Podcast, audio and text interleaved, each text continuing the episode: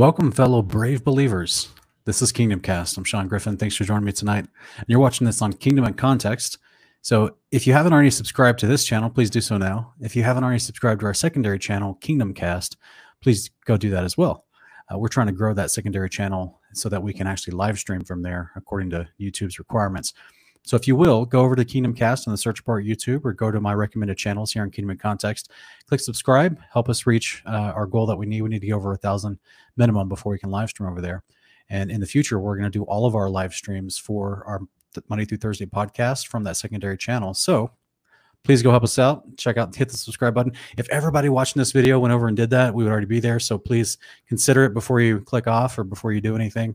Um, otherwise, hope hopefully tonight will be a benefit to you, and I appreciate you for you know clicking on this video. Um, as always, we want to thank everyone that's supporting us um, on a regular basis. You guys, or one time, you know what? If you if you supported us like once a year and a half ago, we thank you so much. If you're supporting us monthly, we really appreciate you guys. Uh, if it's quarterly, we really appreciate you. Um, it's really what helps us do what we're doing all the time that it does take away from my regular job in order to uh, do the studies, put together the scriptures, the thoughts, uh, the rebuttals, everything that's involved. Um, it's it's because you give me the option to do that. So really, really thank you, and all of our patrons as well on Patreon. Uh, really, really thank you. So that's something that all those links are in the description below, guys. If that's something that the Father puts on your heart, and Patreon's actually, be, you know, um, at what for what Patreon is, being something that you can just do like small monthly installments, um, and it's just automated. It's really easy. So we really appreciate everyone for doing that. Uh, I want to say hello, hello to people in the chat. I really appreciate you guys. Um, we've got quite a few people in the chat already. Earl Rogers, thank you. Welcome, brother. AC is here. Nathan Lyles, Chauncey Lump, Mr. Bear, John French, uh, Jubion Kenobi, David Shearer. Welcome, everybody. Thanks for being here. The Great Deception is back. Arc Builder CCMC. Welcome, brothers. Nick McPherson, welcome. Christina B, Lawkeeper, Catherine Huey. I hope I said that right. Um, welcome back, everyone. It's good to see everybody here. Bobby Moe's back. Um, West Music is back. Welcome, brother. Uh, Wilkins 25. Hello, hello. Stephen Belk, Mary A, James Henry. Welcome, everybody. Katrina Brown. Um, you guys are awesome. As always, everything I talk about tonight, I'm about to go through the slides. We're reviewing uh, Matthew 10 through 12, and you're probably gonna have some questions about certain things. Hold your questions to the end, and then, um, as always, you know, this is what uh, David Shear is trying to tell everybody: hold your questions till the end, and then put them in all capitalization so that we can easily see them, and you have a higher chance of your question getting answered and addressed. So, please, please be uh, wait till the end and then put them in all caps. So I say the end, but it's more like you know after I finish these slides, after I finish the the general presentation of the scriptures, basically. But this particular series that we're doing um, for tonight's podcast is a continuation in our our series New Testament context for pastors. And the reason why I started this is because there is a lot of seminaries out there that do not teach Old Testament context to ideas that we see in the New Testament. Instead, they teach a lot of interpretation that is solely off of New Testament passages, and they do not reference the Old Testament for their context.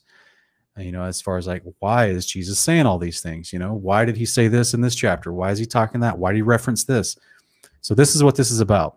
Um, if you're a pastor this is this is done with as much love as possible because I know sometimes people go to different seminaries to become pastors or Bible colleges, and some don't go to any of those, and they just become a pastor because they have a zeal for God and they want to share the truth of Christ with people, and they just you know they love God and you know want to preach the word. It's it's a calling they feel put on their life and their heart, and we respect you guys for that. We we know the sacrifice involved in that. Um, so the whole point of me doing this is not in any way to say that you're doing anything wrong um, I, I, don't know you, whoever's randomly watching this, may be a pastor, and I don't know exactly what you teach. I'm just offering this and this series as a resource for you. So just like you got all your other books behind you from different commentaries and seminaries and different ideas that help you with your preparation for your lesson plans, lovingly, I would submit maybe this would also help you as a resource. Okay. Um, because what I'm going to be trying to do is offer relevant context to some of these concepts that, that are being mentioned in the Gospels. And um, and actually, I, I, I, my goal is to go through every book in the New Testament. But right now, we're starting in Matthew. and we're already at uh, chapter 10 through 12. So hopefully this will be a blessing to you and anyone who's not a pastor who just wants to learn the scriptures better and know their Messiah better. That's our goal. All right, everyone. I'm going to get started and I'll pull this up for us to look at. So, Matthew 10. I'm excited, guys. Matthew 10. it's a huge chapter. There's so much going on in this chapter. Um, Matthew 10. Jesus summoned his 12 disciples and gave them authority over unclean spirits to cast them out, to heal every kind of disease, every kind of sickness. Now, the names of the 12 apostles are these the first, Simon, who is called Peter, and Andrew, his brother, and James, the sons of Zebedee, and John, his brother, Philip and Bartholomew, Thomas and Matthew, the tax collector, James, the son of Alphaeus, and Thaddeus, Simon the zealot, and then Judas Iscariot, the one who betrayed him. These 12 Jesus sent out after instructing them, do not go in the way of the Gentiles, do not go, do not enter into the city of the Samaritans, but rather go to the lost sheep of the house of Israel, and as you go preach, saying, The kingdom of heaven is at hand. Heal the sick, raise the dead, cleanse the lepers, cast out demons. Freely received, freely give. All right. So there's a lot to look at in here. So let's look real quick though at the disciples themselves. He chose 12 of them. Now you guys know we're and we'll go over this in the book of Luke, but there was actually originally 72, but then they didn't they didn't stick with him, so it was eventually ended up being 12. But he has something specific to say to these 12 that stuck around. Um, and and as many, of us already know, Judas didn't make it to he did not endure to the end, so he's replaced with a guy named Matthias in Acts chapter one. But that's a little subtangent, okay? But let's look at real quick at these actual 12, okay?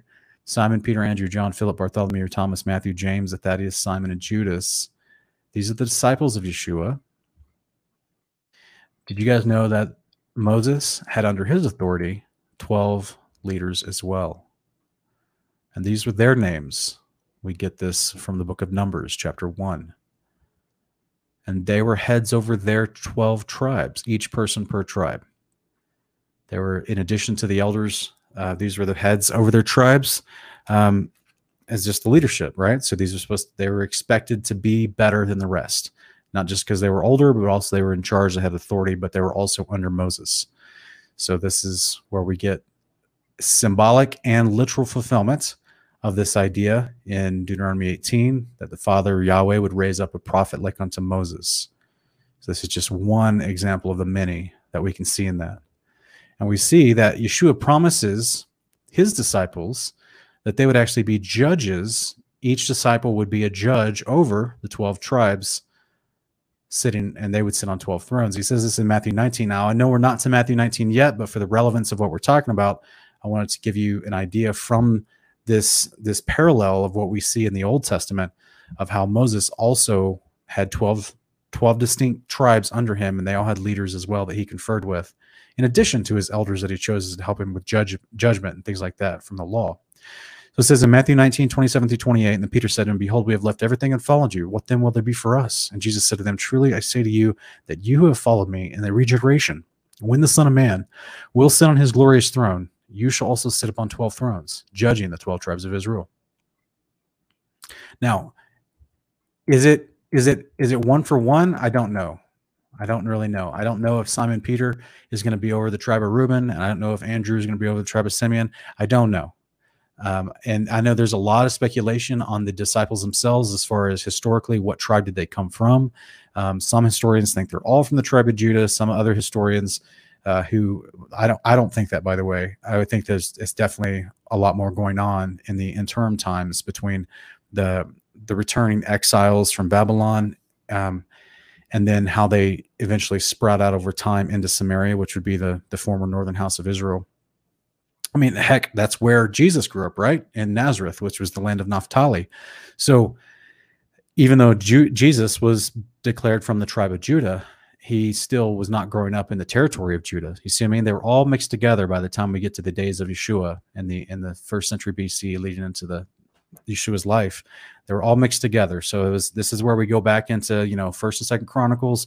We start looking at the history of the returning exiles as well, um, and we start to see there's a lot going on there and as far as uh, the different tribes that did come back and could come back and some didn't and because in my opinion there's a reason why some would not have is because they knew the message of the gospel of the kingdom. So they knew that they were just walking through prophecy anyway. But others did come back they restored the temple they set shop up they defended their homeland. We see this with um, on into the you know into the book of esther with nehemiah and different situations going on in there. We see also the, the maccabean revolt in that whole time period where they were faithfully keeping the law of god and um, in in samaria so there's even a time, and this is another show that we're going to do later, but there was even a time where the Sumerians themselves actually built their own temple. So for a lot of you folks that you may remember in John chapter four, I know we're not to the book of John yet, but in John chapter four, where the lady at the well, Yeshua, she's asking Yeshua, you know, where will we worship in the future? You know, in the kingdom of God, will it be here in Samaria or Jerusalem? And Yeshua's like, you'll neither worship in neither place, you know, because it'll be the kingdom of God, right? So it's a totally different construct. It's called Jerusalem, yes, and, but it's it's much bigger. It's a totally different topography, basically. So uh, neither one of her suggestions were correct technically, according to prophecy. But the reason she asks that is because in history, around the second century BC, the Sumerians actually built their own temple to Yahweh. You guys have probably heard of the Sumerian Pentateuch, right? They had their own Bible. It was just the first five books of Moses. That was all it was. They didn't have the law and the prophets. So that's why you have a lot of um, disagreement from the southern region of Judea, uh, where another where the centralized returning exiles had stayed and lived and propagated. They had a lot of disagreement with the Sumerians because they had half the story. They only had the, the first five books, and so um, they weren't. They didn't you would have issues with doctrine and with commonality and things like that because they're ignoring the prophets. Now, the point is they built a temple with the um, with the permission of the Greeks, and then over that time later the Seleucids came in and destroyed that temple, and so therefore this that's why the Sumerians were talking about where are we going to worship? Because from their perspective in that culture in that day and age they did have an actual different temple in their land, so now, no, that temple was not ordained by God. That temple was not prophesied. That was just their own intentions. That was just their own zealousness and lack of perspective. You see what I'm saying? So that that temple was short lived. It didn't stick around. Um, I don't know who the priests were that ministered in there. It's it's a you know it's a very weird time in, in the in the history of, of Samaria. Okay, but this is why you have this interlocking uh, conversation that's always going on in Scripture about Samaria because you have stuff like this. Like we're looking at the disciples of Yeshua because he technically grew up in the northern area, which would have been like Samaria in this this former northern house of Israel area. He did not grow up in the southern house of where Benjamin, Judah, Simeon, you know, that whole that whole southern area down there. So he's pulling people from around the Sea of Galilee that are you know different people right as you see his and historians really struggled to figure out where what tribe these these guys were associated with. So the good news is um it's speculation guys. I'm just putting this out there. It's speculation that each of his disciples were from one of the tribes and that they knew in their day which tribe he was from. You see what i'm saying? Because that's why he would be able to tell them in this following passage in Matthew 19 that you guys are going to be sitting on 12 thrones judging the 12 tribes of Israel. Speculation though. It's hard to it's hard to prove and pin down historically or in the even in the gospels. But it's a it's a it's a one-to-one ratio as far as 12 disciples and 12 leaders of Israel, the 12 tribes, and then there's 12 thrones obviously. So that Yeshua is doing this intentionally. If we go on in, in Matthew 10, 24 through 27, it says, Therefore, do not, uh, well, he I'll read the whole passage. He says, A disciple is not above his teacher, nor a slave above his master. It is enough for the disciple that he become like his teacher, and the slave like his master. If they call the head of the house Beelzebub, how much more will they malign the members of his household? Therefore, do not fear them, for there is nothing concealed that will not be revealed, or hidden that is not that will not be known. What I tell you in the darkness, speak in the light, and what you hear whispered in your ear, proclaim upon the housetops. So he's, of course, warning them of prosecution that's going to come, persecution, I should say, that's going to come, because remember, he's sending them out, right, to, to uh, preach the good news. This is also what we see in Luke 9 and 10. He's going to send them out. And when he sends them out, he goes to the cities from where they grew up and he starts preaching. So he's actually separate. He's that means, guys, that at this point in his discipleship with his, with the 12 disciples, he's actually already taught them enough where he feels confident that they can go out and teach other people the gospel of the kingdom of God. because remember that's what he teaches. This is this is his main core message that he teaches, right? That we talked about in the first part, part one of this series, where we went over Matthew chapter one through three. So as a result of that, he sent his disciples out to teach that same message to the cities that they go through, right? And then they're going to come back together. We don't see this in Matthew, but we see it in Luke, how they come back together and they talk, and we have you know some famous conversation there. But what's interesting is he's telling them, do not fear. There's nothing concealed. Even the people that are going to persecute you for the message that you're bringing them, do not fear. There's nothing concealed that not be revealed or hidden that you will not be made known. And guys, this is him talking from something that we see expressly told to us in a book not in the American canon. It used to be in other Bibles. It's still in other canons today around the world, like the Ethiopian or uh, Eastern Orthodox canon. But the the Catholics secluded this book uh, from their particular canon over time, and so therefore it's a lot of people in American Protestant churches have no familiarity with the book of First Enoch and how relevant it is to what Yeshua is teaching them. But it actually says in First Enoch 98, verses 6 through 9, it says, I've sworn unto you, sinners, by the Holy Great One, all your deeds are revealed in the heavens, that none of your deeds of oppression are covered and hidden. And do not think in your spirit, nor say in your heart that you do not know and that you do not see that every sin is every day recorded in heaven in the presence of the Most High. From henceforth, you know that all your oppression wherewith you oppress is written down every day till the day of your judgment. Woe to you, you fools, for through your folly shall you perish, and you transgress the wise, and so good fortune shall not be your portion. And now, no, you guys remember what we talked about the wise, the definition of what wise is? We looked at that last week or two weeks ago. It's someone that's doing the commandments of God, right? So here's Enoch reprimanding those who say they transgress the wise, they transgress and persecute those who oppress those who do the commandments of God.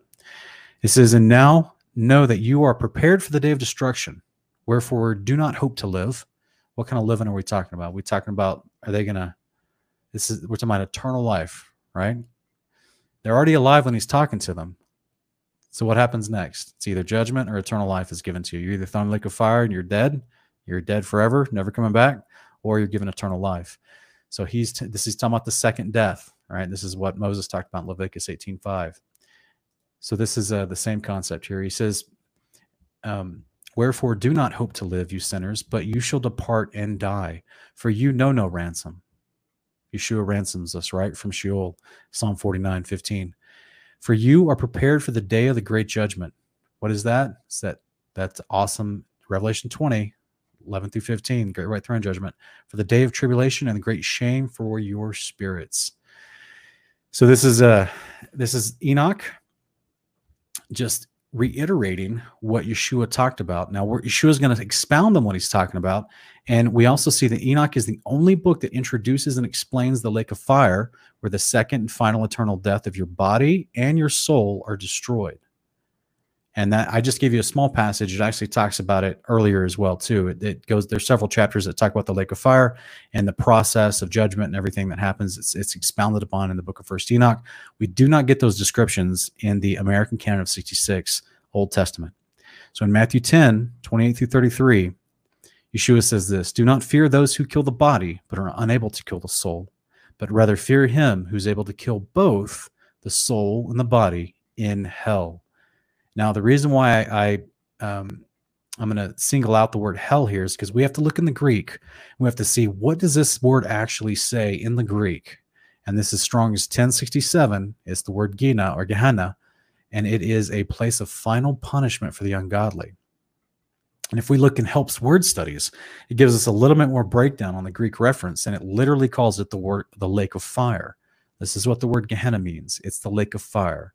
It's different than the word Sheol or Hades, which is where your soul goes to await either to await resurrection, basically. You see what I'm saying? It's different. This is after you're pulled out of Sheol and you're brought before Yeshua for judgment, and then you're judged. This is where your body and your soul are thrown into the lake of fire and destroyed.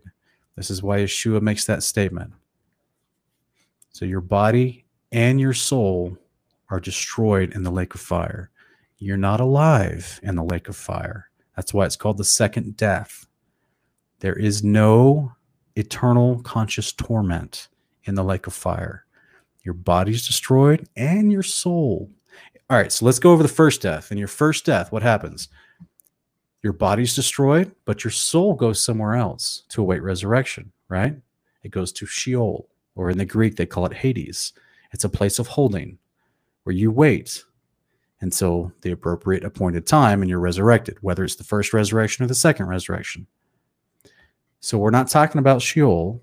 That's a different place where your soul goes after your body's decaying in the grave. Your soul goes there. We're talking about after you've been resurrected back into a body. That means your soul is taken out of Sheol and put back into a body. And now you're standing before Yeshua. If he if you're thrown into the lake of fire at that point, your body's destroyed. That means it's killed. It's it's kaput. It's done and your soul is destroyed as well. The Catholic idea of eternal conscious torment is not something that is in scripture. It's not in the Old Testament. It's not in the New Testament. It's not in the book of Enoch. It is a Catholic idea and invention that creates a world of atheists. So, this is something that I hope that pastors do research on the meanings of these words and stop preaching that people will burn forever in hell. Because for one, you're using that word hell out of context. Are you talking about Sheol? Are you talking about the lake of fire? So there's we've done an entire podcast, guys. Um, moderators, if you have a chance, if, if anyone can find that podcast I did like two weeks ago where I said, Why did God create hell? And I break down all these terms and I make it like super simple. If you guys could drop that in the chat and then um, uh, if you find that one real quick, and I would really appreciate it. I'm going to keep keep going on here with with the uh, presentation, but that's the idea: is that it's it's it's night night, it's forever gone. You're you're not going to hang around. Your body's dead. Your soul's dead. There's nothing left to you. You're not. There's no other part of you that's conscious. You're not going to be alive and like a fire. The whole point of it is that you're destroyed. You're taken out of the game forever. You're done. So this is what Yeshua is warning people of here. Both your body and your soul are destroyed. Now we see, like I said, this word is is defined for us. The, that it's the, the English translation of hell is a very poor and vague English translation. But if you look, it literally calls this in the in the Strongs. It's it's the word for Gehenna. Now let's go and let's look in the Old Testament. Uh, thank you, West Blaze. I appreciate you, brother. He put he found the link there. It's in the chat, guys, right below his comment. Why did God create hell is the title of the video and that's the YouTube link if you guys want to go check it out after this. And you, if anyone's watching this, is the first time you've seen Kingdom of Context, you never heard me talk about this stuff or break down the meanings of these words. This video right here, go check it out. I'll break it all down for you. I think you'll be blessed by it. Yeah, thank you, thank you, David Share. Appreciate it.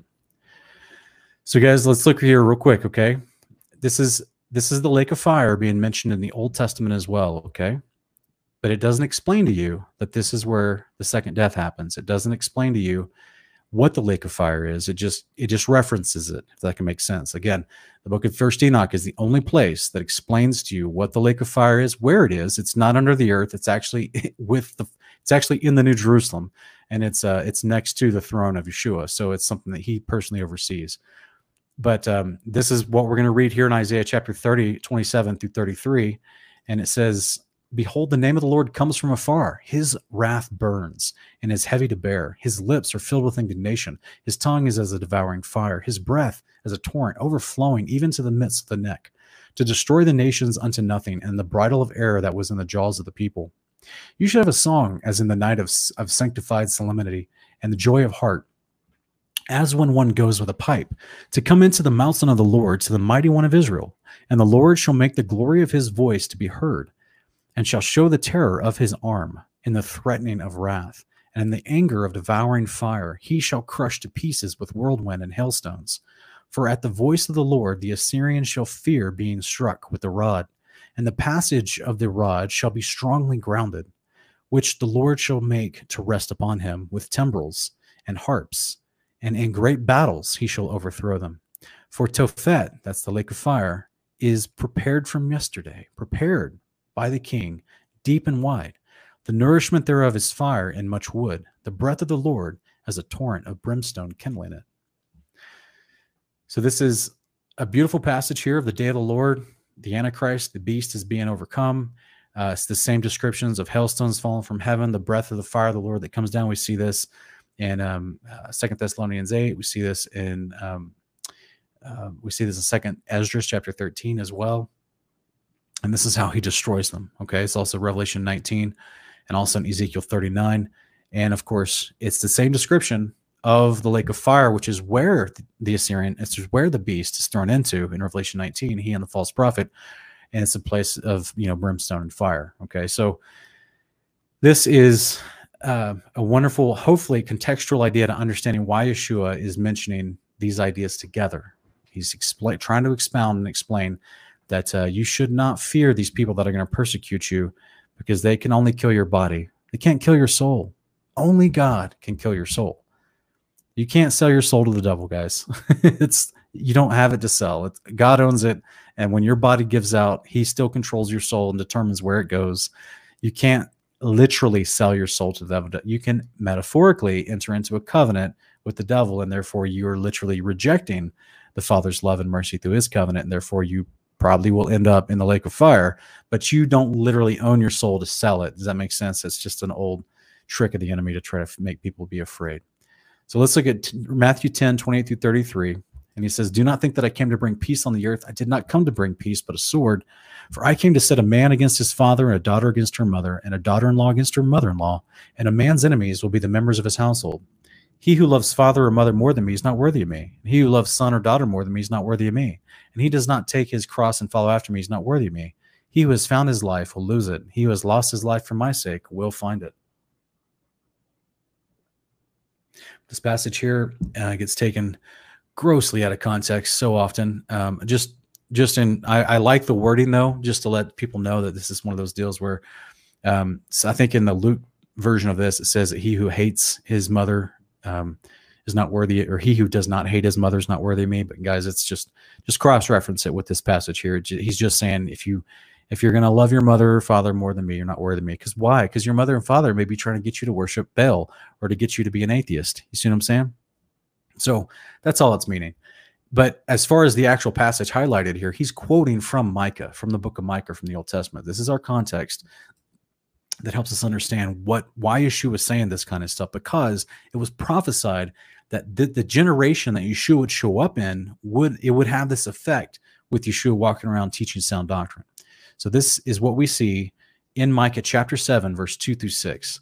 And he says, The godly person has perished from the land. There is no upright person among them. There's your context. This is what Yeshua is walking around in. This is why he's calling people to repentance. He says, All of them lie in wait for bloodshed. Each of them hunts the other with a net. Concerning evil, both hands do it well. The prince asks, also the judge, for a bribe. And a great man speaks the desires of his soul, so they weave it together. The best of them is like a briar, the most upright like a thorn hedge. The day when you post your watchmen, your punishment will come, and then their confusion will occur. Do not trust in a neighbor. Do not have confidence in a friend. For her who lies in your bosom, guard your lips. For son treat father contemptuously. Daughter rises up against her mother. Daughter in law against her mother in law. A man's enemies are the men of his own household. So, this is what happens when godliness, a godly people, perish from the land and there's no one that's doing what is right. There is no more upright person among them. Families turn on each other. This is what this is the type of generation that Yeshua is walking around in, which is why, and we're going to get into this, the John the Baptist issue in a minute with chapter 11, as far as why those two were prophesied in tandem to, to arrive together. And it was for a reason because they both are come to this wicked and adulterous generation, both of them, both John the Baptist and Jesus, tell them to repent, which means, as we talked about in verse in part one of this series in Matthew chapter one through three, we talked about the definition of that word repent, which means to go back to doing the commandments of God. So they were being taught other stuff. They were reprobate. There was a mixture of religions. There was the Pharisees running around and infusing their Kabbalistic Talmudic Judaism and keeping and starting to lead people away from the actual commandments of God and all the fervency and the sincerity that we see in the Maccabean Maccabean period 150 years earlier. So there is a a doctrine there excuse me there is an attack of bad doctrine on the people and the believers of Judea on the Israelites. So we see this all throughout the Old Testament. This is a common thing that the enemy does. He tries to sneak in with bad doctrine to confuse people, to cause them to, to uh, have, you know, either religious spirits or to reject God altogether, or to go worship false gods and great deception and idolatry. So this is this is a common attack that we see all throughout history. It's happening again in the days that John the Baptist and Jesus show up. So this is why Yeshua is talking and quoting from Micah chapter 7 in this moment. If we look in Matthew chapter 11, and let's go to 11 through 15. It says, Truly I say to you, among those born of women, there has not arisen anyone greater than John the Baptist, yet the one who is least in the kingdom of heaven is greater than he. From the days of John the Baptist until now, the kingdom of heaven suffers violence, and the violent men take it by force. For all the prophets and the law prophesied until John. And if you're willing to accept it, John himself is Elijah who was to come. He who has an ear, let him hear. Now I'm going to go over some of this stuff here in this passage. There's like three different areas of this passage. Let's look at the first one here at the top. Why is John the Baptist considered less is uh, excuse me why is is um among those born of women there's not arisen anyone greater than john the baptist yet the one who is least in the kingdom of heaven is greater than john the baptist. What does that mean? So yeshua is given an, inc- an extremely high compliment to john the baptist saying that of all the prophets this guy is amazing right? Of course we know that no one is technically higher than yeshua but he's paying john the baptist a huge compliment to his office of being a prophet and how awesome he was and and I you know this is the sad part guys. I, I wonder if there was ever any kind of books written about John the Baptist ministry and what he did in his life because Yeshua is like comparing him to the greatest of the prophets and calls him Elijah in the next passage. And I mean it's just it makes you wonder like what what what did we not see? Like what what was not written down and told to us? Or if it was ever written down it's gone now. But the whole concept here is John the Baptist was preaching repentance, meaning he stepped into a wicked adulterous generation that was not doing the commandments of God. And he's telling them, hey guys, come back to doing the commandments of God. And he had a specific role of a prophet that he stepped in to do that. And that's amazing, right? But even in that, Yeshua is saying that the person who's the least in the kingdom of heaven is greater than John the Baptist. So what does that mean? Well, we get this explained for us. The context of this statement is understanding the promise of the covenant and that covenant is between God and mankind, right? That if you walk in his ways, you get grafted into his family of Israel, and then you are now in his covenant. And the reward of that covenant is he gives you a new heart and a new body at the resurrection. And that part of that new heart is detailed for us in Jeremiah 31, 33, and 30, 31 through 34. And it says, Behold, days are coming declares the Lord, when I will make a new covenant with the house of Israel, with the house of Judah, not like the covenant which I made with their fathers in the day that I took them by the hand to bring them out of the land of Egypt, my covenant which they broke, although I was a husband to them, declares the Lord. But this is the covenant which I will make with the house of Israel after those days, declares the Lord. I will put my law within them, and on their heart I will write it. I will be their God, they shall be my people. They will not teach again each man his neighbor and each man his brother, saying, Know the Lord, for they will all know me from the least of them to the greatest of them, declares the Lord. For I will forgive their iniquity, and their sin I will remember no more. Now, the reason why he says the least of them to the greatest of them will all know me, because he says, I will put my law on their hearts. So that means, and then we also see this in other places as well, Ezekiel chapter 36 and 37, also in, in the book of First Enoch, chapter 5.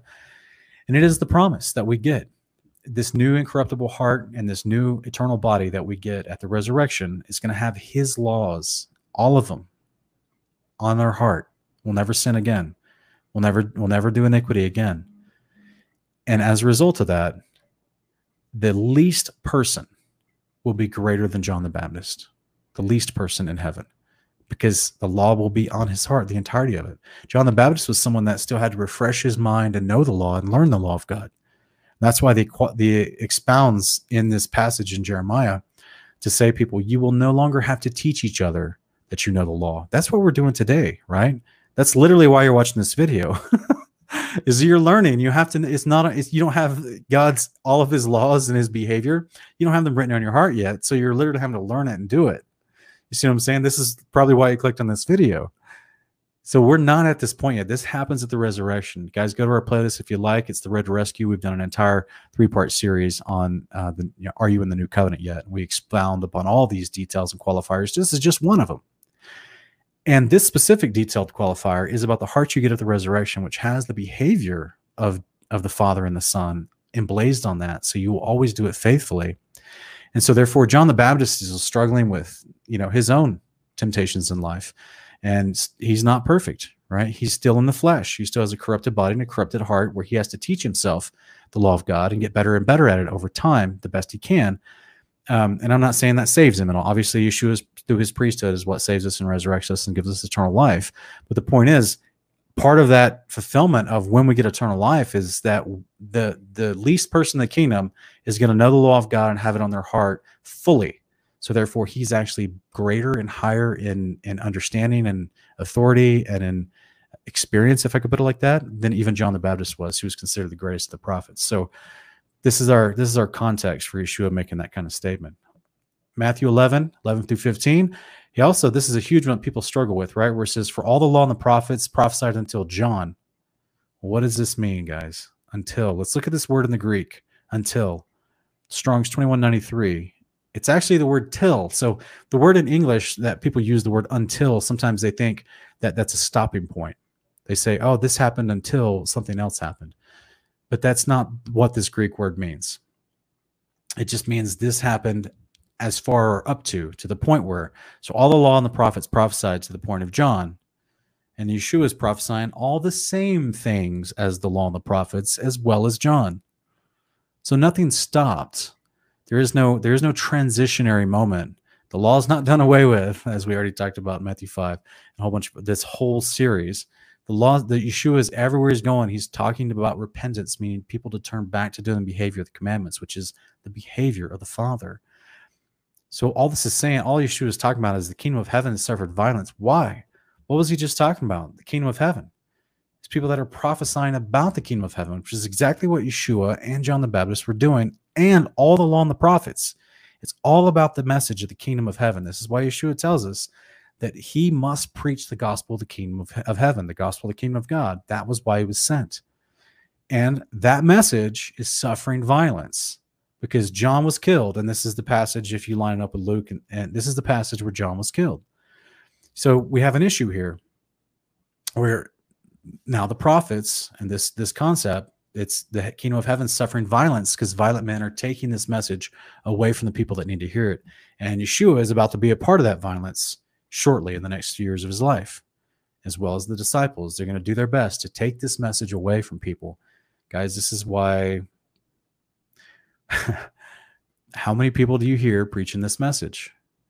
This is this is where pray for those out there that are trying to actually preach this message that Yeshua preached, the gospel of the kingdom of God, because the violent take it by force. They don't want you preaching this message because this message blows through all their lies and all their deception right? So if you never if you never understood it or seen it, go to my playlist. It's my new beginners playlist. I have two videos that go over the gospel of the kingdom of God, break it down with scripture, and then um, it's there's there's component pieces to the message, which is what Yeshua covers in all of his words, but the whole thing together is expounded upon in all the prophets of the Old Testament everywhere. So this is all he's trying to say that this that's why the, there's violence being done against uh, the kingdom of heaven at this point they're taking the message, the good news, the gospel. The word gospel means good news. They're taking the good news of the kingdom of heaven away from people. And that's what people need to hear. So Yeshua then goes on to say, if you're willing to accept it, John himself is Elijah who was to come.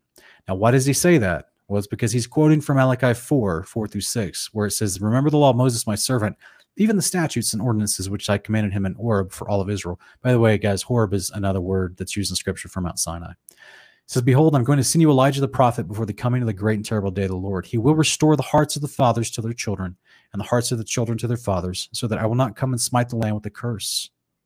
So it's a twofold thing, guys. This is why Yeshua was talking about it. Um, well, before I go into that, let me just read this passage real quick. So, this is what we talked about in part one, but this is what John the Baptist is fulfilling from that passage in Malachi 4 is Matthew 3, 1 through 6, where now in those days John the Baptist came preaching in the wilderness of Judea, saying, Repent, for the kingdom of heaven is at hand. Notice the message he's seeing. Repent, do the do the behavior of the kingdom, do the behavior of God, which is the commandments, because the kingdom of heaven is at hand. You see what I'm saying? That's the message that's synchronous together.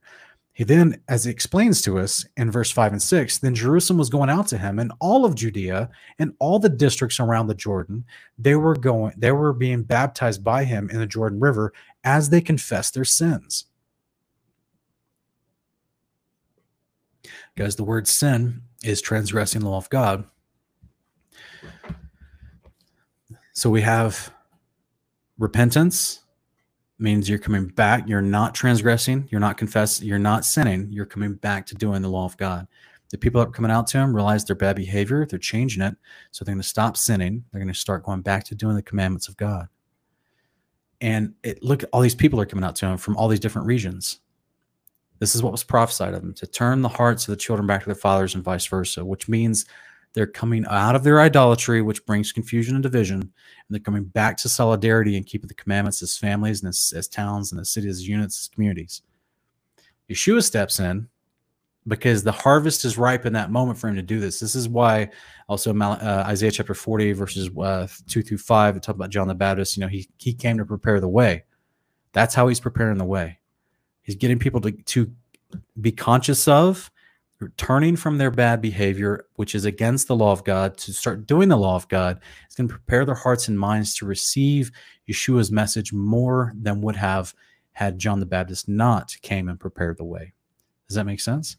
And all of the preparing, the whole lingo about preparing the way, is getting people to be able to understand Yeshua's message, which is do the commandments of God and the kingdom of heaven is coming.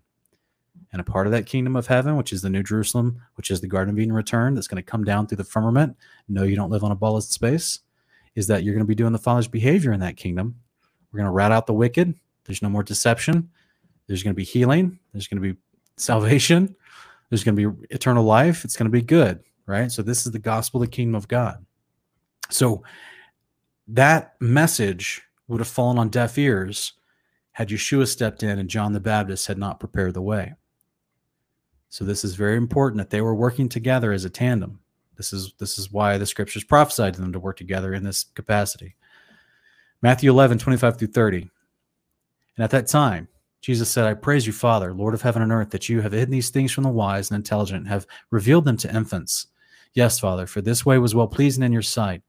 All things have been handed over to me by my Father, and no one knows the Son except the Father, nor does anyone know the Father except the Son, and anyone to whom the Son will reveal him. Come to me, all who are weary and heavy laden, and I will give you rest.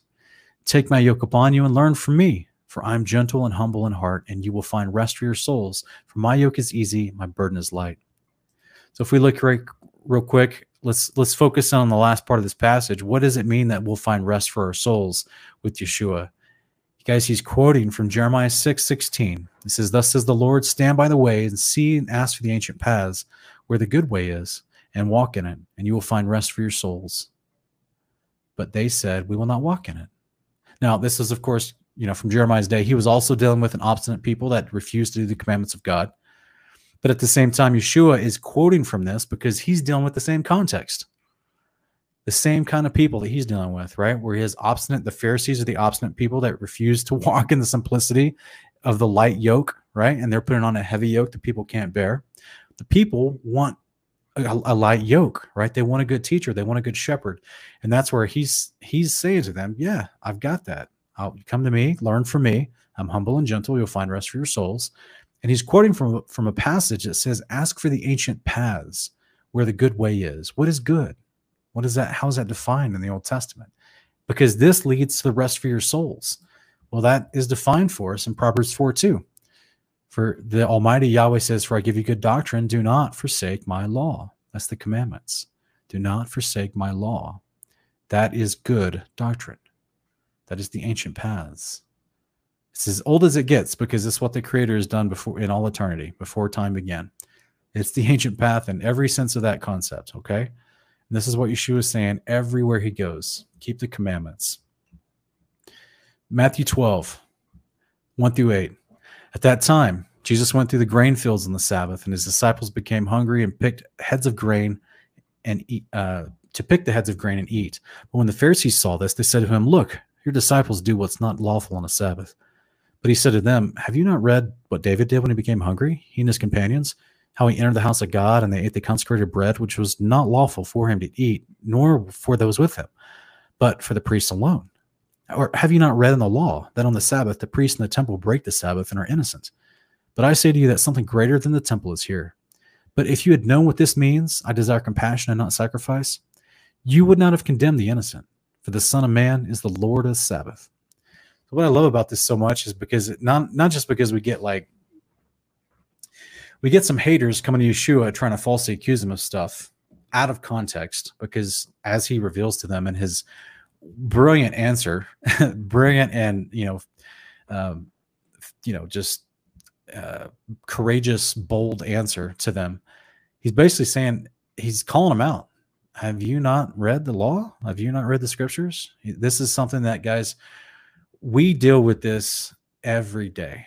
We answer questions all the time. I, obviously, I don't take this particular approach with everybody, but that's the general premise that we deal with almost every day. We get questions, especially if you guys have seen any of my debates, go into the debates playlist on my channel, and you can see the debates that we do. When you start seeing me, I'm trying to be as patient as possible, but you see this over and over and over. People say something against scripture, and I, I immediately know I'm like, uh, you haven't read the law of God, have you? You haven't studied it.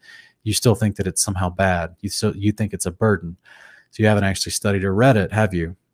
Now the Pharisees were a little more they were not just ignorant they were pernicious okay? They were intentionally that's why he called them brutal vipers and liars and thieves and murderers.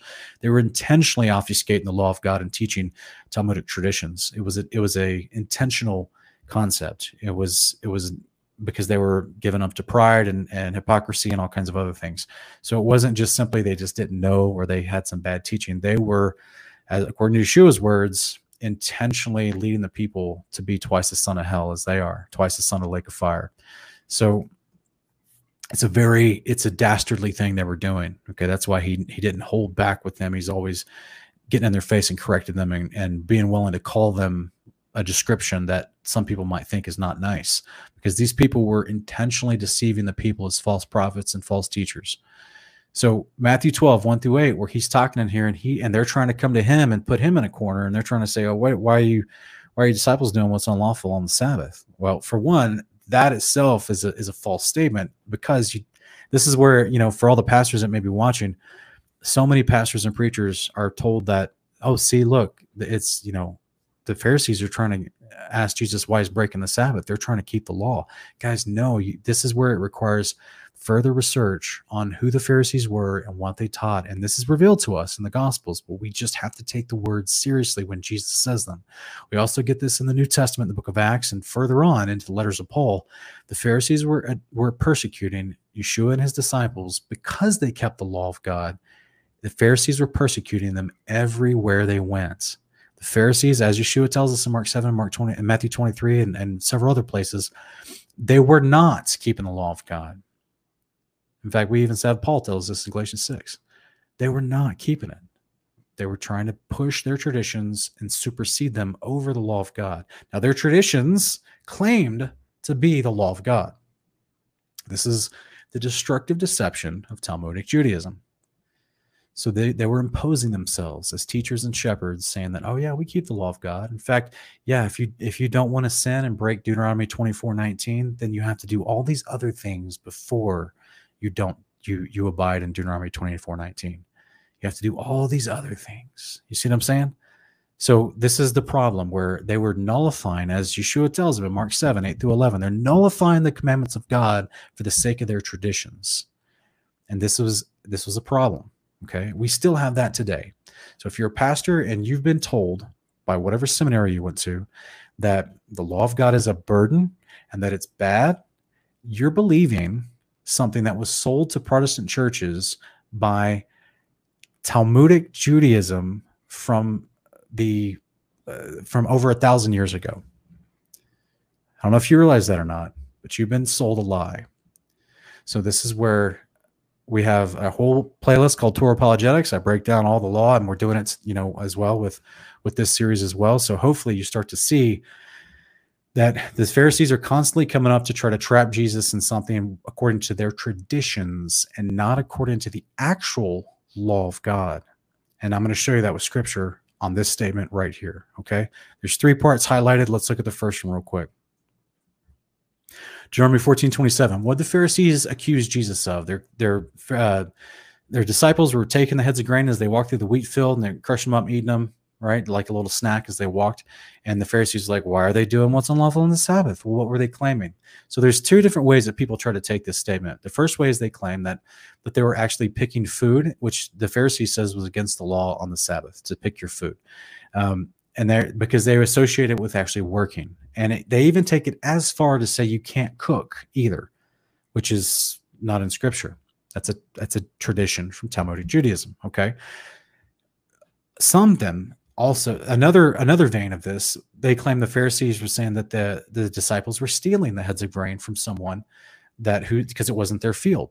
You see what i mean? All right so let's address that first and then we'll go into the um, to the eating part in just a minute. Deuteronomy 14 27 to 29 if we look here in this instruction where it talks about tithes and first fruits and what's a portion for people to have and be given it says in verse uh, 27 to 29 i just highlighted the last part here the levite because he has no portion or inheritance among you. The alien, the fatherless, and the widow who are in your town shall come and eat and be satisfied in order that the Lord your God may bless you in all the work of your hand which you do. So, in this instruction in the Torah, he's explaining to them about excess food they bring in for the tithe, and it's to go to these certain groups because these groups have, in some in some sense, a disadvantage, or in the case of the Levites, they weren't given an actual inheritance, so they may not have as much land to grow food on. So, as a result, the other tribes, they got the excess that was brought in on the tithe, but they can't eat all that food because it's a 12 to 1 ratio. So there's a lot of extra food. So therefore, the surplus is available for the alien, that's the stranger that's living among them, the, the fatherless. Yeshua was fatherless, by the way. He was also part of a uh, half Levite, and the widow who are in your town. So I'm just giving you a breakdown, a preface for the idea of how the Father viewed food and who it was available to and how. But let's look specifically about food that grows in fields. And we see in Jeremiah 26, um, 10 through 11. Oh, I'm sorry. This is the, this is a reiteration of Jeremiah 14. I just, as a secondary witness, want to show, behold, I brought the first fruits of the produce of the ground, which you, O Lord, have given me, and you shall set it down before the Lord your God and worship before the Lord your God. You and the Levite and the alien who is among you shall rejoice in all the good the Lord your God has given you in your household. So just another example here of just saying how the Lord wants them to share the excess food. And Leviticus 19, 9 through 10, it says, Now when you reap the harvest of your land, this is talking about like they remember Yeshua and his disciples are walking through a wheat field you shall not reap the very corners of your field, nor shall you gather the gleanings of your harvest, nor shall you glean your vineyard, nor shall you gather the fallen fruit of your vineyard. You shall leave them for the needy and for the stranger. I'm the Lord your God. So, all, in short, all it's saying is when the farmer goes out to take care of his field, he goes, he makes his pass through, but he doesn't get all the edges around the um, around the corners. And if there's anything dropped, leave it. That's fine. Father's going to bless you with everything you got. You leave those those little bits for the people that might need it. You see what I'm saying? So the idea of this, what people interpret this claim that the um, the unlawful thing that's being done according to the Pharisees was that they were stealing food from someone. No, the food was already intended to be gleaned for those who might need it for a variety of different categories, of all of which Yeshua and his disciples easily fall into in this scenario. Um, and we also have Matthew 12, 1 through 8, this other idea that that he's breaking the Sabbath specifically because he's eating or that he's cooking in some regard or he's gathering food to be eaten on the Sabbath. But that's why Yeshua goes into the and breaks it down in the bulk of this passage in verses three through seven, where he, he goes on to explain to him, like, they haven't read the law of God. Apparently, they don't realize that if you're doing something that's if you're eating food on the Sabbath, the Father's not gonna not gonna chastise you just because it's not food that um, that you haven't already brought into your house and prepared. You see what I'm saying? Just like there was already food that David and his men ate the, the showbread when they weren't supposed to, but yet because they needed it, that was the father was like, yeah, I've got I've got food. It's part of my law. Any excess food that I have, if you're in need, you can have it. That's what we just read from Leviticus 19 and, and Jeremiah 26. You see what I'm saying? So David and his men are not guilty for going in and taking the showbread. They needed it in their in their mention. Um, so this is a no, Abraham. I didn't. I didn't have the passages up. No. If you want to put a specific comment, just put it in the in the chat after we're done, brother. Um, but basically, this idea is he's this the the Talmudic tradition of Judaism was that they didn't want you to cook or gather anything, and then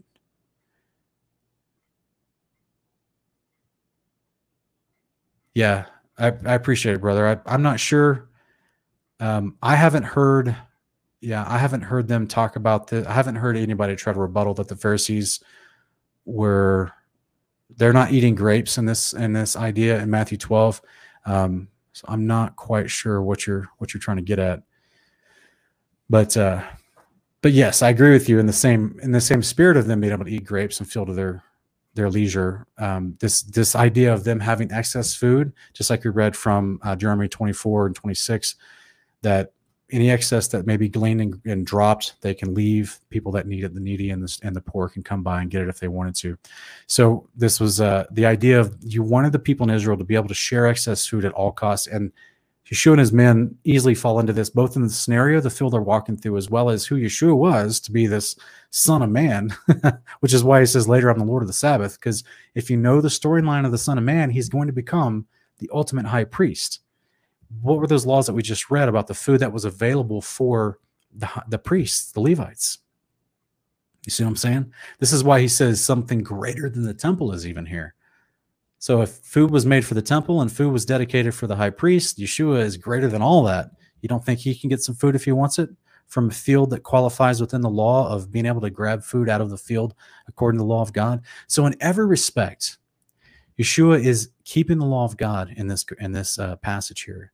The Pharisees are imposing their own quote unquote law and calling it unlawful because they had developed their own tradition that people weren't supposed to do this, which actually negated the law of God. And that's why it's called a heavy burden that people can't bear. That's why it's called oppression, as you read from 1st Enoch 98. This is why Yeshua reprimands them so badly. This is why in Acts chapter 10, Peter also repeats an idea about him following a law of segregation against Gentiles that was not truly a law at all.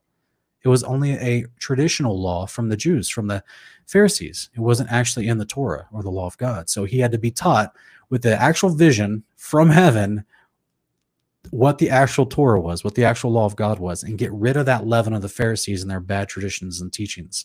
See what I'm saying? So this is what Yeshua is addressing in this very moment right here.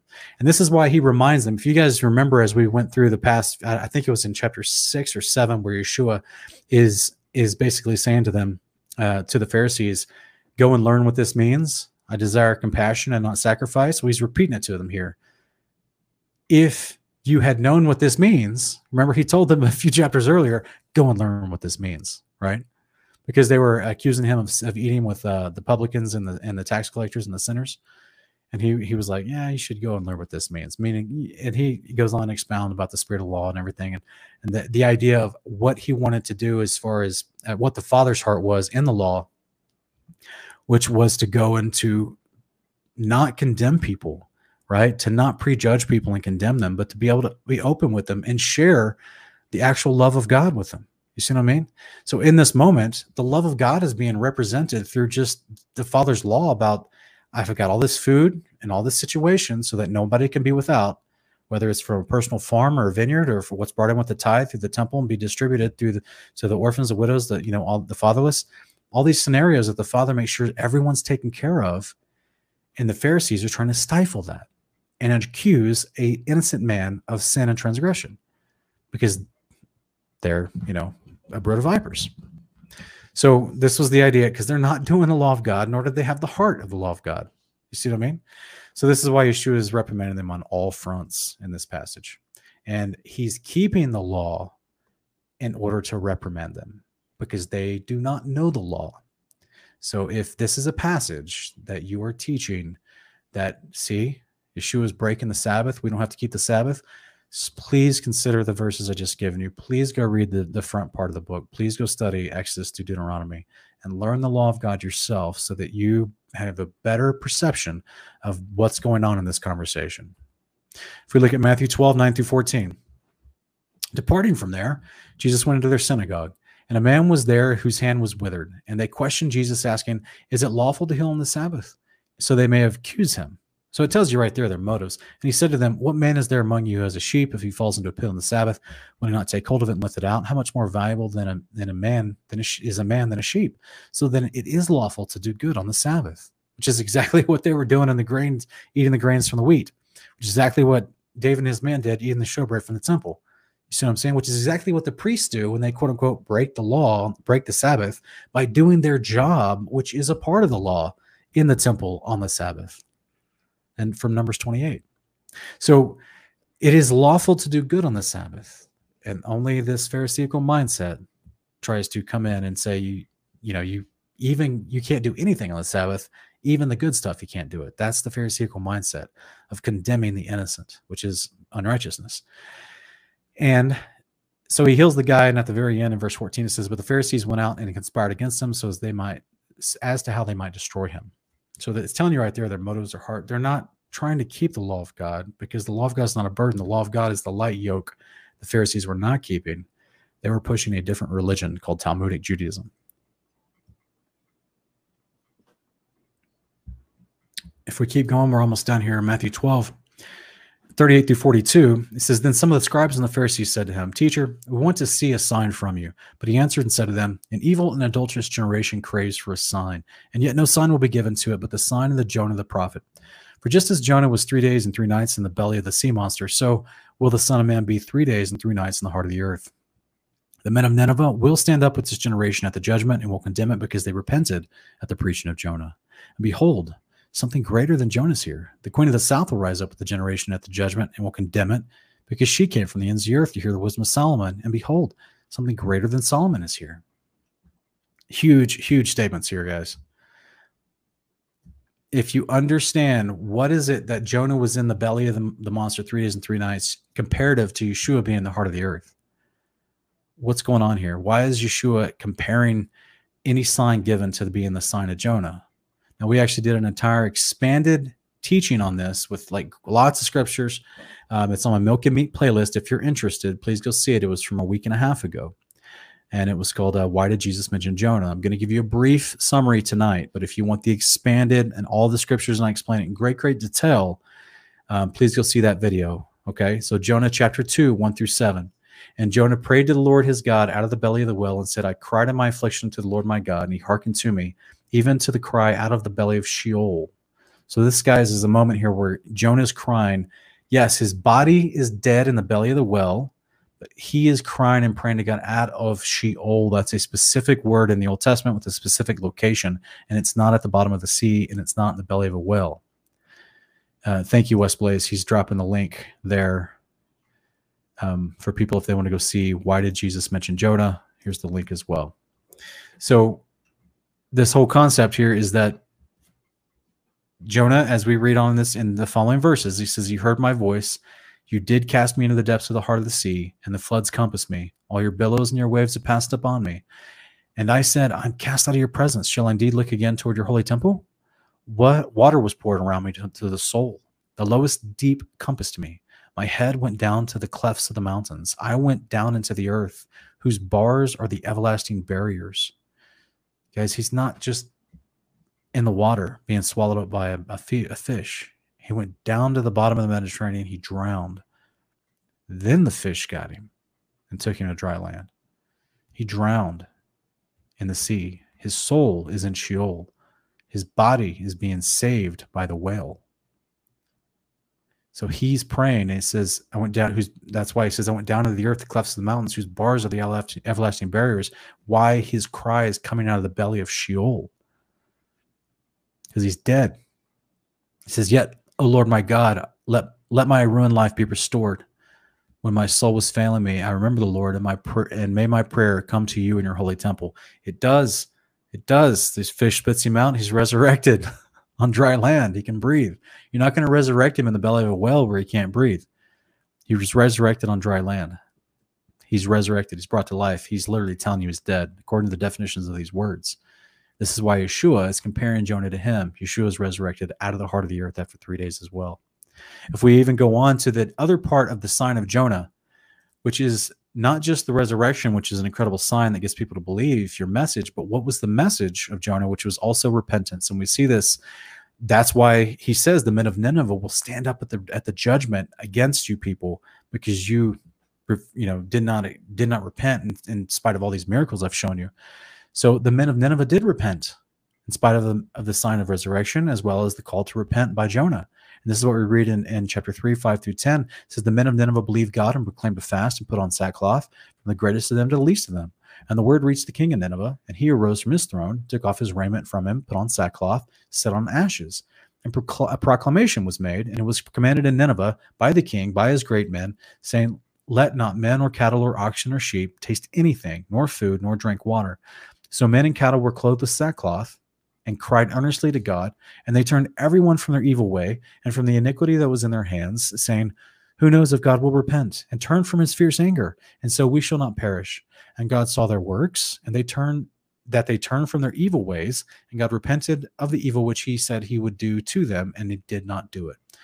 So here's a beautiful moment where they actually repented, and Yeshua is telling us that the men of Nineveh will condemn the men of Capernaum who did not accept and repent.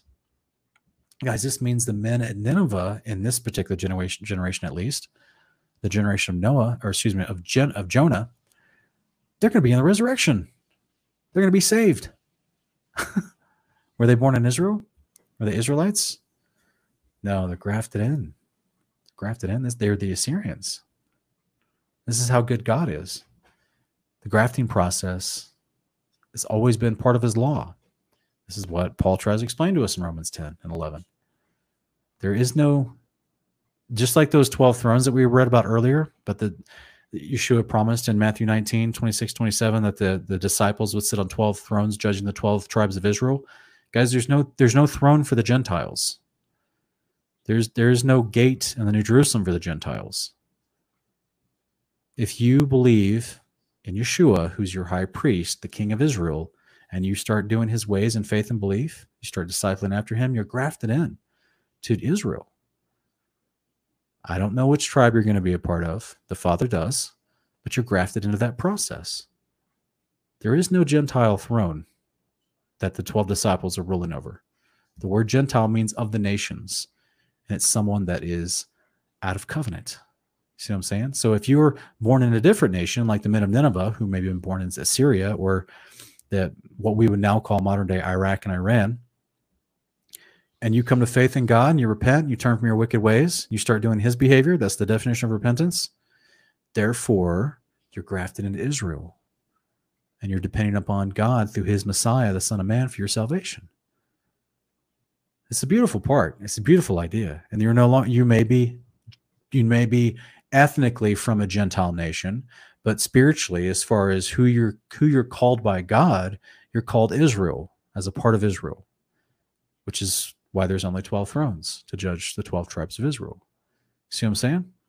So just something to consider when you're reading this idea of why Yeshua is comparing himself to Jonah. What's he doing? He's he's preaching repentance to the people around him who were a wicked and adulterous generation just like Jonah was. He's going to give them at his resurrection the sign of Jonah, which Jonah was resurrected. So this is why Yeshua is making this huge comparison, and why he's telling you that the men of Nineveh actually repented, which is a beautiful thing, beautiful story. This is hopefully hopefully been a blessing to you guys tonight. Um, if there's any questions, put them in all caps and drop them in the chat. Looks like we already got a few um, coming in. Get righteous 0303 is asking in Acts 15:10, what did Peter mean when he stated this yoke was too heavy for us and our ancestors? I'm actually going to cover that when I get to Matthew 23, but it's what I've been talking about tonight. This is the yoke of the Pharisees, brother. This is what Matt Yeshua talks about Matthew 23, 4. Um, this is what he's saying. This yoke of them trying to do Judaism, which was the, the context of Matthew of Acts 15, is that um, some of the uh, the conversation was about them keeping the traditions of the Pharisees, which was you had to get circumcised first before you were considered to be saved. And so this is this heated discussion in verse 1 of Acts 15 between Paul and Barnabas and these other certain Jews who were claiming that you had to be circumcised to be saved. Now, don't get me wrong, circumcision is a command, it's an eternal command, and it is something that God wants you to do, but it's not your entryway into faith and belief and covenant. It is something that you do as a sign that you already are in faith and belief and covenant. But the Pharisees of that day, and, and one of the traditions of that day was they were pushing this idea that you had to be circumcised first before you could even be considered to be as a part of Israel. But that's not it's not how the Father works, right? Abraham followed God for decades before he got circumcised. See what I'm saying? So yeah, that was it's the yoke of the Pharisees, brother. Let's see if there's another quick question. Oh, no problem, Abraham. You may have just got here, brother. Yes, yes, that's right. It's it's in uh, Deuteronomy 23, and and it's um, hopefully I showed for the other verses from Leviticus uh, 19, 9 through 10 and the other places, which they all, you know, add to each other and expound. So yeah, that's exactly right. There's private property. You can go through it. So they weren't stealing. This was a part of the process of the law established in Israel to make sure everyone had food at all times and no one went hungry. And it's a beautiful system that I wish we could do in our country. Um, West Plays Music is asking if someone in Judaism has a heart for Yahweh and His Word, keeps His law, but rejects Christ out of tradition, are they able to receive the promise of the covenant? Will they have a chance to accept Him? You've asked two very different questions, brother. I'm going to address the first one. Okay, is let's. I'm gonna that last that last question. I'm going to leave off for a minute. I'll, I'll address in just one second. Let's let's attack the first one real quick. And for anybody watching, I'm going to repeat it real quick. If someone in Judaism has a heart for Yahweh and His Word, keeps his law, but rejects Christ out of tradition, are they able to receive the promises of the covenant? You cannot keep his law and reject Christ. Yeshua is the high priest of the law of God. He's ministering the law of God in the tabernacle of heaven above. If you're rejecting the high priest that the Father anointed and appointed for you, you're rejecting the authority of the Father that was given through the priest, and thereby you're rejecting the instruction, i.e., the law of God. Which also means you actually don't have a heart for the Father. You see what I'm saying? You have a heart for tradition.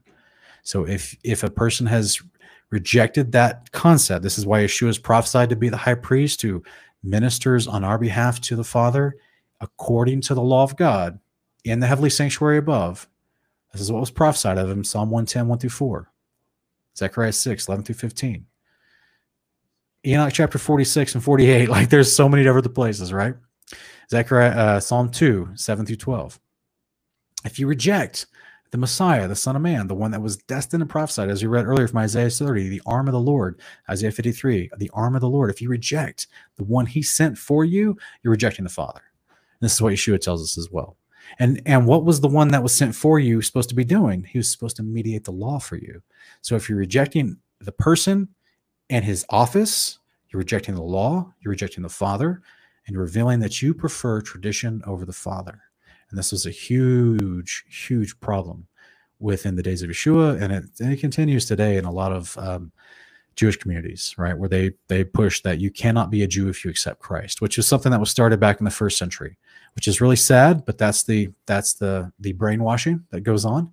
And I'm sure if if someone that was raised Jewish uh, who's practicing Judaism right now, if they saw this and they heard what I just said, they're going to call me anti-Semitic because that's their staple rebuttal that they're taught to say anytime anyone agrees with anything in Judaism is that suddenly you're anti-Semitic. But that's not true because Messiah, my Messiah, my Savior, Yeshua of Nazareth from the tribe of Judah, was supposedly from the ethnic tribe and region of Semites. So I'm not anti Semitic. I'm anti Judaism. It's a big difference. I'm anti Talmudic Judaism. I'm anti Kabbalah. And I'm anti Zionist state. I'm kingdom of God. I'm New Jerusalem. I'm Yeshua HaMashiach. I'm pro law of God. I'm not pro traditions of Judaism. So there's a huge brainwashing difference between a cultural ethnicity and what they think is a religion unto themselves versus the actual scriptures and what they say. Um, who can be grafted in? Who's keeping the law of God? Who's the high priest appointed for you? And this is how we are to divide the difference in someone's motivation. So, again, like I've said in so many other shows, even in Yeshua's day, we see it in today in modern day as well. Talmudic Judaism, they hold up the law of God like they're following it, but then they just serve you up their traditions. And as Yeshua says in Mark 7, Matthew 23, it negates the actual law of God and in favor of their traditions. It's deceptive. It's very deceptive. So, I, okay, sorry for the rant, but that's second question. Will they have a chance to accept him? 100% yes, at any time. At any time, as we just read tonight, right? No one knows the Father except for the Son, or except anyone whom the Son chooses to reveal the Father to. You see what I'm saying? So, yeah, absolutely. Pray for that brother if you know him. Um, or, or, or sister, pray for them that they may come and, and to the, the saving knowledge of Jesus Christ, right? Through faith and belief. And, uh, and they will actually realize that they will keep the law as a result of that because they'll be following a high priest of Yahweh's Torah. And that's who they're discipling after. You see what I mean? So if their heart is to know God and to and to know His behavior, which is the law, and do it better, they can only do that by discipling after Christ. They can't do that discipling after Talmudic Judaism. So, yeah, that hopefully that's a in-depth answer for you, brother. All right, let's see if there's any more questions real quick. Thank you, David Shearer, for reminding everybody to be concise as possible. James Henry is asking, why was the tribe of Levi omitted from your list? From my list of what? Uh, you mean Yeshua is the you remember the the priesthood in the tribe of Levi? There's um, the the I'm guessing you're asking about the list of tribes from Numbers chapter one. Well, that's because those are the heads of the the tribes of Israel, excluding the Levites, because Moses and Aaron were the head of the Levite tribe. They were Levites.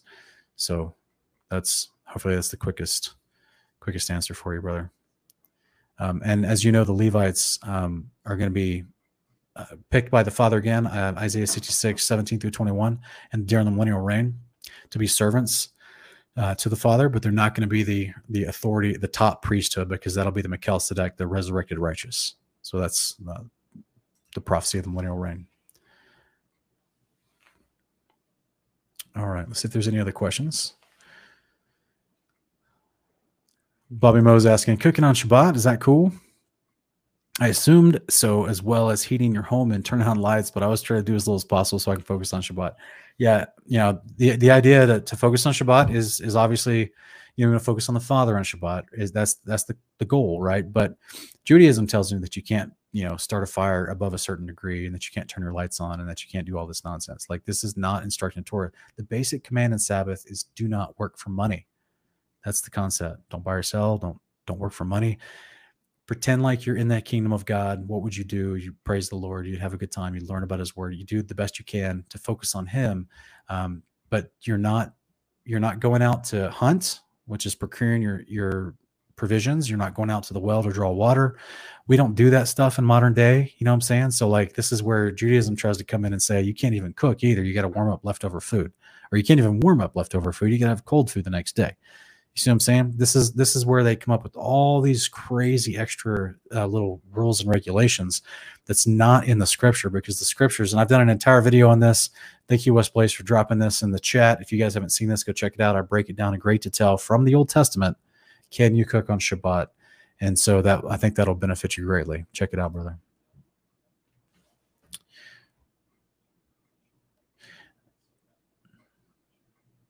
Yeah, exactly, Stephen Schofield. I addressed that in my video um, that I just posted, the link that's in the chat uh, Exodus 35 is talking about your vocation, about not making a fire for your vocation. And this is, you got to go into the Hebrew. I do that in the video and I show you in the Hebrew uh, what it's saying. It's not about you can't cook. A, I mean, guys, eating is a basic concept. What did I just read from the law tonight about all the concepts about God providing food in all these different ways in his Torah so that everyone always has food and can make food? Like it's a daily concept, it's not considered work yes, some people work specifically as cooks in a restaurant, but that's a different context, right?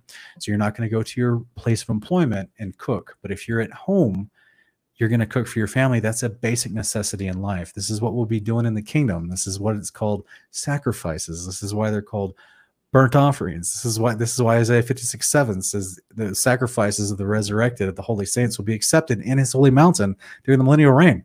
This is we're going to be cooking in the eternal Shabbat in heaven, in you know, in the New Jerusalem. So it's not considered work. You're not working for money. You're just literally providing the needs of your body for you and your family. That's not a job. That's that's the basic concept in life. So this is why Judaism has made it a burden by telling you that that's work. It's not. That's not what Scripture defines as work. All right, Mr. Bear is asking a question that I'm struggling to read, to be honest. Sean, is it wrong to say Christ crucified for our sin? No, no, that's just a that's a, like a if you're okay, I'm gonna if you're saying that uh is if you're asking me is it wrong to say Christ was crucified for our sins, then no, that's that's just a bumper sticker phrase, brother. That's just a, a cliche, trite phrase that we've heard from the church um, that you know we also see allusions to in the New Testament and some of Paul's letters that Christ was crucified for our sins, right? Which means he had to go through that process to get to his resurrection, to get to his priesthood.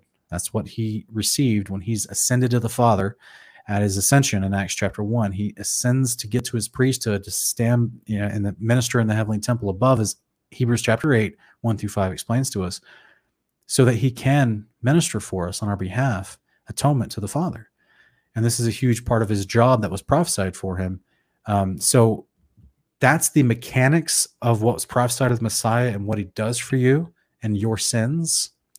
And going through, you know, uh, being beaten and, you know, falsely accused and murdered on a cross and being crucified, that's a part of that process. And that's where we get this very generic phrase that he's crucified for our sins, but that doesn't explain everything. There's more to it. That's just what I call a bumper sticker phrase. It's a very short summary, but uh, yeah, hopefully that uh, yeah, I would just go to our playlist, um, priesthoods. It's our playlist, the priesthoods, and go to uh, Yeshua, our eternal high priest. And if you check that video out, we explain this with great detail, scriptures from Old and New Testament, and go over the priesthood of Yeshua and how he died for your sins. So hopefully that will that'll help you. In fact, let me grab that video real quick. I'll drop it in link for you. Um,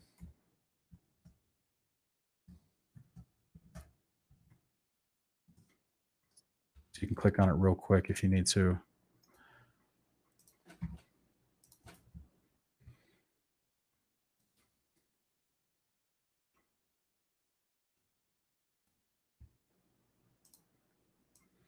Yeah, this is uh, hopefully will be what you're asking about as far as if you want scripture to kind of understand that statement a lot better. Okay, so I dropped that link for you. Uh, please go check that out when you have a chance, and I think it'll really help you. Okay, brother. But it's a good question, though. It is. Nathan Lyles uh, is asking, so can you do work as long as you don't get paid?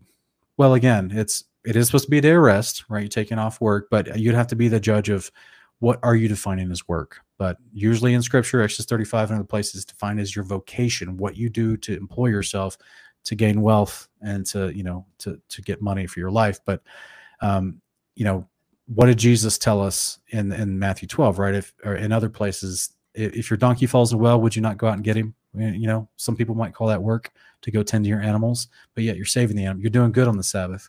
You know what I'm saying? If you go to your, um, you know, in the Old Testament, it was always encouraged, and in the New Testament, it's always encouraged to go out and help the the orphan and the widow. Um, let's take the widow, right? Say there's a say there's someone that you know on your street that you live on. She's maybe she's four or five houses down, and you know that she's like 78 years old, and her husband's already passed and she has no one to mow her yard for you. If you go do that on the Sabbath, you're not working, you're doing good. It is lawful to do good on the Sabbath, right? She needs that done for herself. She can't do it herself. Um, you know, I wouldn't accept money for it, that's for sure. But if you want to go help people like that, then I mean, that's there's a thousand ways that you can do good on the Sabbath, and it's not to earn income. So I would just try to keep it in that perspective. Alan Moyo is asking, what do the departed souls do in Sheol? Thanks in advance. Hey, check out my video that I did. Uh, we already dropped the link in the chat, and it's uh, why did God create hell? I go over that concept as far as what they're doing, waiting. We see a little a little dose of this in Luke chapter 16, 19 through 4, to 19 through 41, where Yeshua explains the two compartments that are where the unrighteous and the righteous are separated in Sheol. He does this with the parable of the Lazarus and the rich man, and that you see that you know. Um, the unrighteous, they're in emotional torment, uh, awaiting the lake of fire because they know that's their only their, the next destination for them. There, there's no option. Then the righteous are in rest. They're in a place of um, waiting for the Lord. What do they actually do? I don't know what they actually do, but I know that Psalm 119, verse 7 and 8, uh, excuse me, Psalm 19, verse 7 and 8. Nope, I'm saying this bad. Psalm 139, verse 7 and 8 talks about resting in Sheol when you die. All right. And so the and the spirit of God is there with you too. So you're going to be happy. And there's uh, First Enoch talks about there's angels that watch over that place down there. So more, I don't know if you're going to have a conversation with an angel or not, hang out until the resurrection happens, but um, it's a it's considered a place of rest. Okay, so you'll be at peace. Yeah, you're welcome, Nathan. Hopefully, it was a good answer for you, brother. All right, Richard Mary is asking: Is entertaining is entertainment wrong on Sabbath, like watching TV, football, etc.?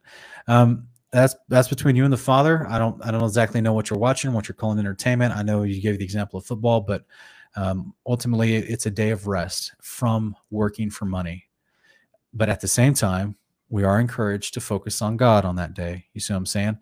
Um, we see as was the tradition in scripture that Yeshua on the Shabbat on the Sabbath, day he went to the synagogue where they read from the scrolls of God of the, of the prophets to learn about God. Um, and I'm sure they had a meal. There's you know a feast. It's called a feast day in Leviticus 23 one through three. Uh, Sabbath is so. You know whether you're, I would encourage you know relaxing, uh, sleep in that day if you want to. Um, make a meal, enjoy it with family if you can. Dedicate it to the Father um, with prayer and learn about His Word. Right.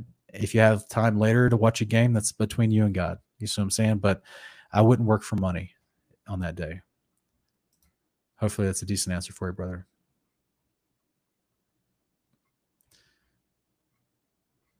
Okay, I think, yeah, Royce Bell asked a question.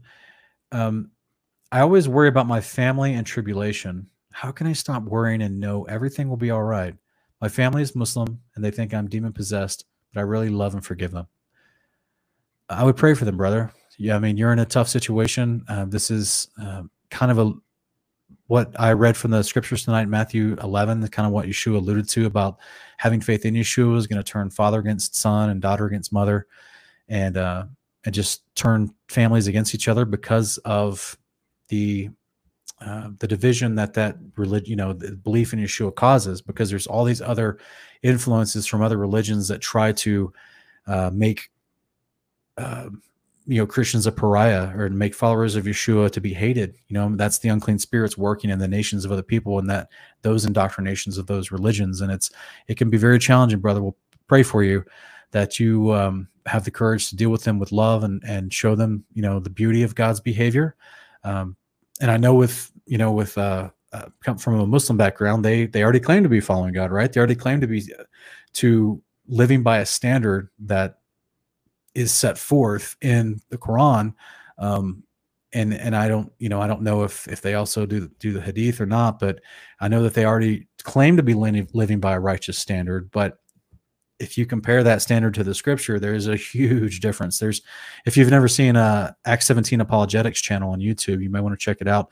The gentleman's attitude is a little brash, but if you can get past his attitude, the the information that he gives and comparing, um, you know, uh, the, the Muslim um, Quran compared to the scriptures of, of the Bible and the differences therein, um, it might be really helpful to you to have some conversations with them to try to, you know, show them, hey, in the scriptures here, there's there's a, a um, a place where the creator wants us to love people in different capacities and this is how he does that. So obviously that's everything that we try to do here on our channel too is to show you the beauty of the scriptures um, compared to other religions and and how it's vastly vastly superior in loving your neighbors you love yourself and how you know god by doing his behavior.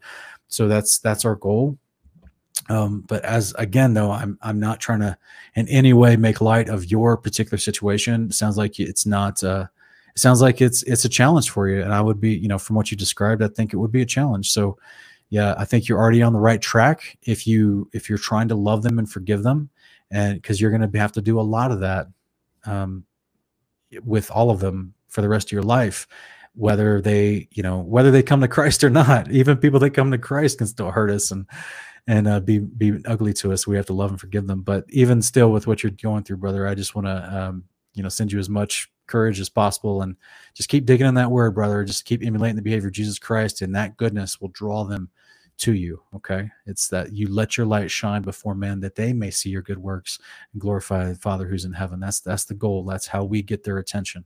So just keep emulating the behavior of Jesus, and and um, I just pray the Father gives you that wisdom. You know what I'm saying? It's a tough spot.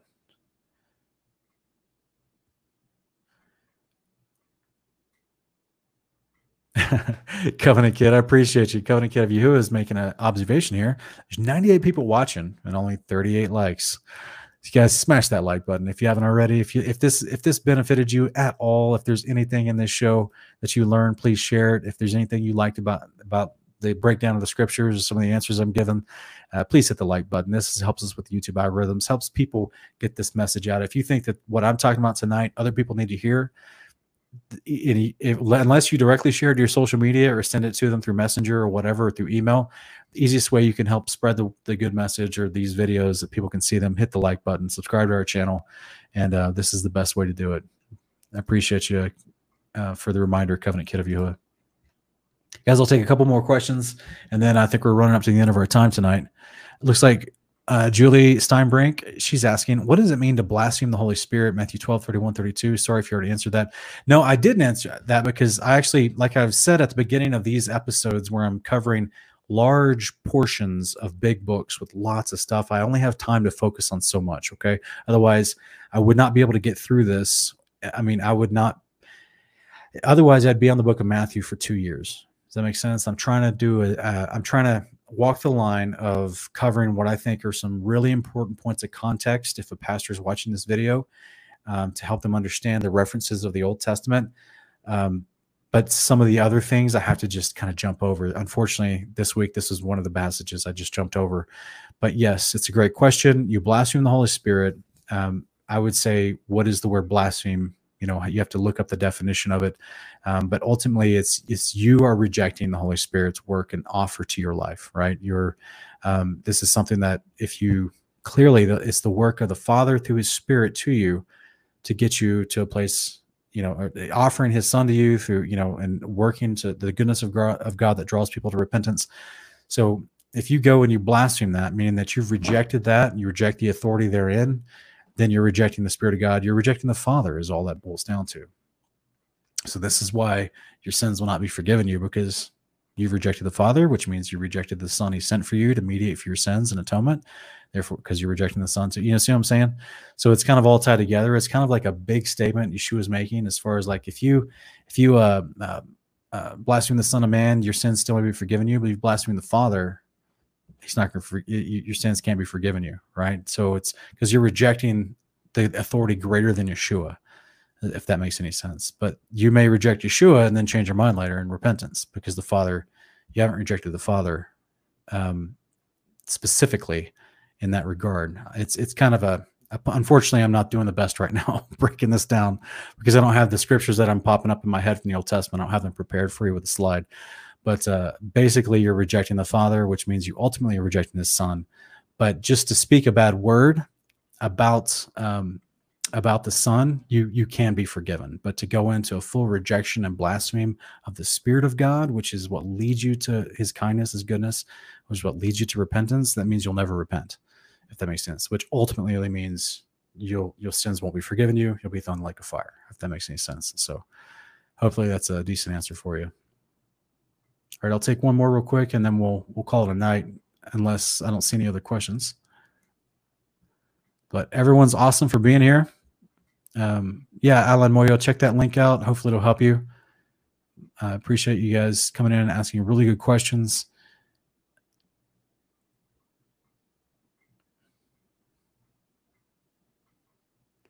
Uh, Jay Savoy is asking about a friend who is doing like in a traditional Catholic Latin Mass, but he rebukes the current Catholic Church.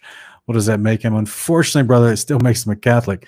Um, but here's the good. Here's the thing, guys. I know that many times you guys have heard me say that you know, Catholicism is not practicing Scripture.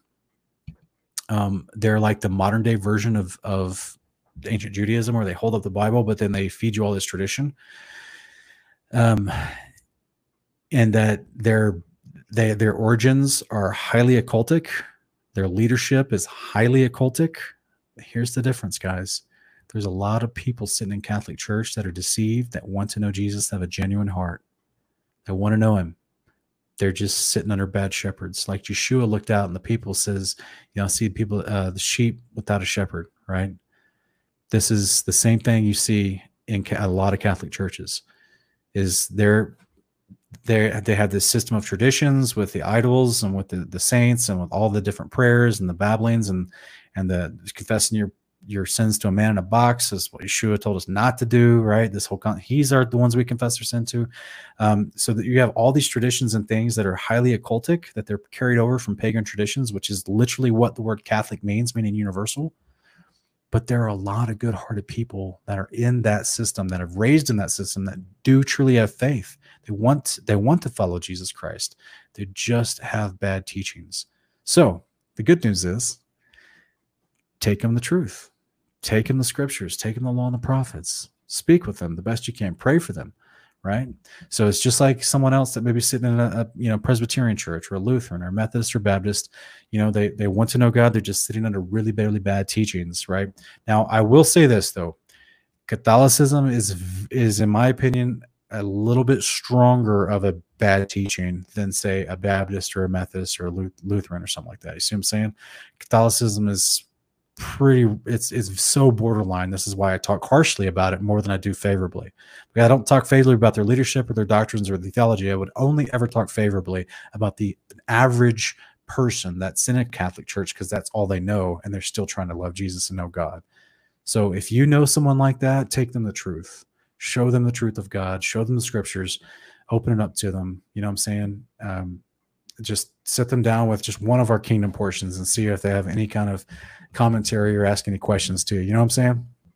So, um, yeah, I, I, I, you know, I wish you, you know, that the Father gives you the right words to say, the right wisdom to approach the situation, and uh, you be able to hopefully use some of the resources that we've already provided and that other ministries have already provided out there to to kind of awaken your friend to the what's more what's more is going on out there. So all right guys y'all are awesome. Um thank you everyone for showing up tonight.